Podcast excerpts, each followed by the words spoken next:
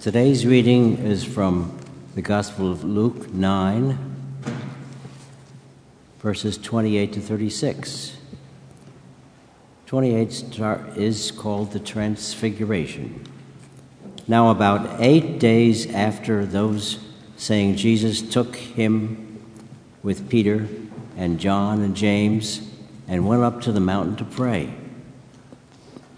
And while he was praying, the appearance of his face changed, and his clothes became dazzling white. Suddenly they saw two men, Moses and Elijah, talking to him. They appeared in glory and were speaking of his departure, which he was about to accomplish at Jerusalem. Now Peter and his companions were weighed down with sleep, but since they had stayed awake, they saw his glory and the two men who stood with him. Just as they were leaving him, Peter said to Jesus, Master, it is Moses. It is good for us to be here. Let us make three dwellings one for you, one for Moses, and one for Elijah. Not knowing what he said. While he was saying this, a cloud came and overshadowed them, and they were terrified as they entered the cloud.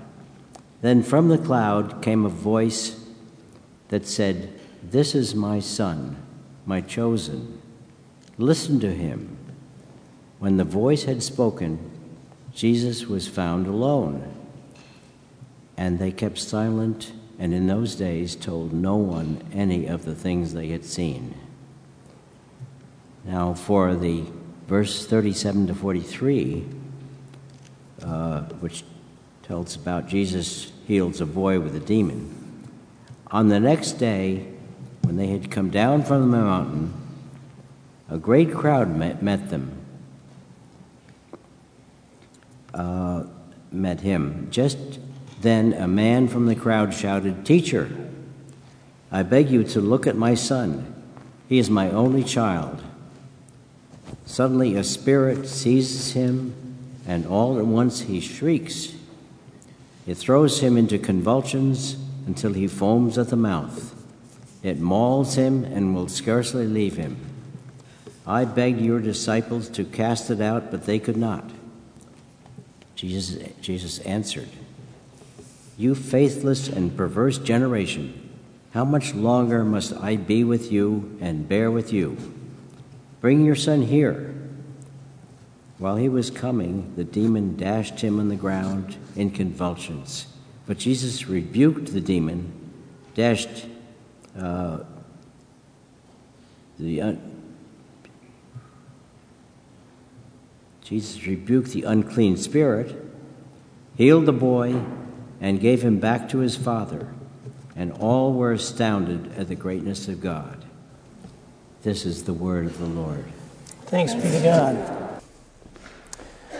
Is there a football game today? I see somebody saying no. um, I'm a Titans fan, so there's really no football game today. There hasn't been a whole season, but um, you know, it's a, it's a great opportunity um, to be together. It's a great opportunity for community to, to, to form and to eat good food and to be present to one another. There's some great things that God delights in when people come together for various reasons. Um, and community forming is one of the great days of Super Bowl Sunday. Uh, I have a prediction of who's going to win. I know you don't care. Whichever team works as a team, most likely. Whichever team trusts each other's ability to do their task will probably win. This is going to tie into transfiguration, but follow me, if you will, just for a minute. If the offensive line does their job to protect the quarterback and give the quarterback enough time to do what his job is, and if the quarterback does his task well, which is either to hand off the football to one of the running backs or to toss it to one of the wide receivers or tight ends, And if they do their job well and either carry the ball and not fumble it or catch the ball and run with it, if they each do their own individual task well and trust each other to do their task, they're going to succeed. Likewise, the defensive line, if they if they are rushing the quarterback well and trusting the safeties to do their job if the ball is aired out, if they trust each other to do their task, they're going to do well. In today's scripture, there are three main characters Moses, Elijah, and Jesus. And they are having a conversation together, and they each have been tasked with a different role, a different task but they're part of the same team. They're part of the same flow of the Spirit of God, which had been working for thousands of years with the same goal in mind God's desire to be in relationship with all of humanity. Moses begins the game, if you will by sharing with the people of Israel the covenant, the news that they are God's chosen people. Moses brings the law to the people of Israel. That's good. It's a very good place to start. It's not a good place to end. But it's the necessary first stage in a team effort that God has set up. Then, after the law, after the people of Israel get the idea that they are the chosen people, they are special, then the next play in the history of salvation, God sends the prophets. Elijah represents the prophets. And the prophets teach the people of Israel about critiquing themselves. Because they thought they were so special that they stopped caring for others. And so the prophets are always calling the people of Israel to love more people than just those that are in their circle, to care for all people, especially the marginalized, especially those who are on the outside of power, very often lifting up how important it is to care for children the poor, the widowed. And so the prophets make us uncomfortable. They made the people of Israel uncomfortable because they were pointing out their own hypocrisy. They make us uncomfortable because they're pointing out our hypocrisy and where we're missing something about our expression of faith. If you put the law and the prophets together, if you can hold those things in tension, for Christians, that's knowing that we are the beloved of God by grace, the grace of our baptism, our belovedness, and the self critique that we are not all that, and that we are missing our imperative call to care for those who are on the outside of society looking in, those who are marginal, those who are vulnerable. If we can hold those two things together, if you follow the Hebrew scriptures, then you get to the wisdom literature. Then wisdom is possible. Jesus is the synthesis of the, what Moses was teaching, what Elijah was teaching, and he is sharing wisdom that can change us, that can shape us. You know what their conversation was about? And by the way, the disciples and the hearers of the scripture that Bob read today, we are eavesdropping on the conversation between Jesus, Moses, and Elijah. The conversation was about Jesus' exodus. That's the word that is used. Jesus' departure. The plan, the culmination from the law to the prophets to the Christ and what Jesus was setting his mind to do his suffering, his death, his resurrection, and his ascension. The disciples, overhearing this, probably hearing him talk again, oh, is Jesus talking about this death and resurrection again? you may be thinking, oh, is Jeff talking about death and resurrection again? Yes, because that's the conversation that Jesus is having. This is the game plan. This is the future not only for Jesus, but for us. We are invited to walk with Christ not only through his death and resurrection, but through ours. And it may not be when we stop breathing, but it is something in us that needs to die if we're going to be transformed into the compassionate, loving, peace filled people God hopes for us to be. Death and resurrection is always the way forward. But Peter, and when we're honest, we ourselves don't want to hear it. It's too threatening.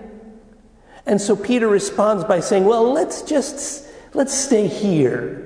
Let's not move forward towards this suffering, death, and resurrection stuff, Jesus. Let's just stay here on this mountain. This is very nice. Listen, we'll build a booth for you. We'll build a booth for Moses. We'll build a booth for Elijah, and we'll just stay here in this wonderful. Meanwhile, God interrupts Peter with a cloud that overshadows the mountain and overshadows all of them. And from the cloud, which is causing the disciples to be quite afraid. Have, have you ever felt like you're just in a cloud?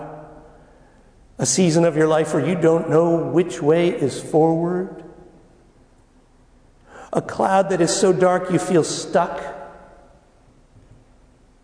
and unable to move? A cloud that is perhaps a season of unknown, where you don't know what's next for your career, you don't know what's next for your marriage, you don't know what's next for your relationship with someone important. The disciples were in that cloud. And the voice of God said to them, this is my Son, the beloved one. Listen to him. The cloud lifted. Elijah was gone, Moses was gone, and Jesus was there to comfort and guide the disciples. He leads them back down the mountain into ministry, a ministry of healing, a ministry of compassion, a ministry that leads them into the suffering lives of other people, which is not easy. But that's also our call as followers of Jesus to go back down the mountain into the muck and mire and messiness of ministry where people are hurting, where people are suffering, where people are in need of God's grace and God's healing touch. That's where Jesus leads them and us. So, yesterday we had a wonderful morning here in the church. We spent about two hours together, 30 plus of us in the Asbury room. And among other questions, we were asking ourselves, what's next for our church? Where is God leading us? What might that look like? To get there, we asked a few questions that created some good conversation, which created us to think deeply about some things that we don't normally think about. And I'm convinced that a good question is better than good answers. And so we are engaging some of these questions that we're not done yet. We will continue to ask, we will continue to glean, we will continue to journey with. One of the questions was well, there were two questions I want to combine for the sake of this sermon. What does it mean to be the church in the year of our Lord 2016? It's always a good question. What does it mean to be the church? It's different than it was a generation ago. It will be different even in five years because things are happening so quickly. Culture is changing so quickly, and churches that are on their game need to respond quickly.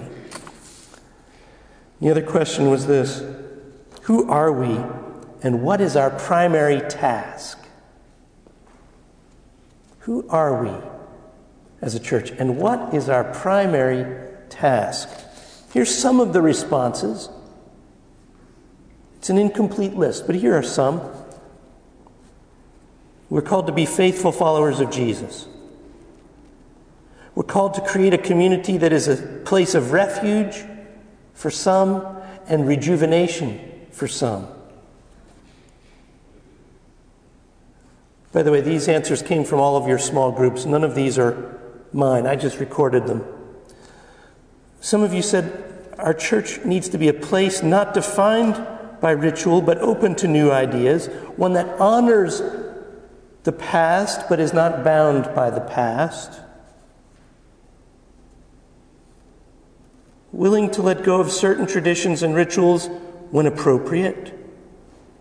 A community that serves God and each other. A community of inclusiveness, engaging and integrating a range of differences. We're called to be true to Jesus, spreading the love of Jesus. We're called to live our faith in real and practical ways. We're called to model certain Christian behavior and values, such as service, forgiveness, authentic community. We're called to be authentic, we're called to be inclusive. Those two words came up a lot authenticity and inclusivity.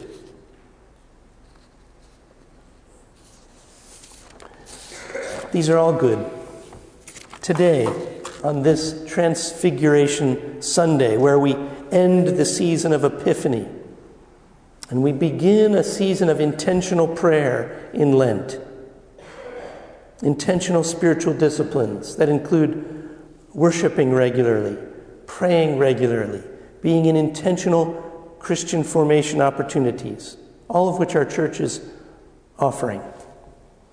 I want to lift up perhaps the voice of the cloud as something that may guide us in what our purpose is, what our primary task is. The voice of God said to the disciples and to us This is my beloved Son. Listen to him. Listen to him. Listen to Him.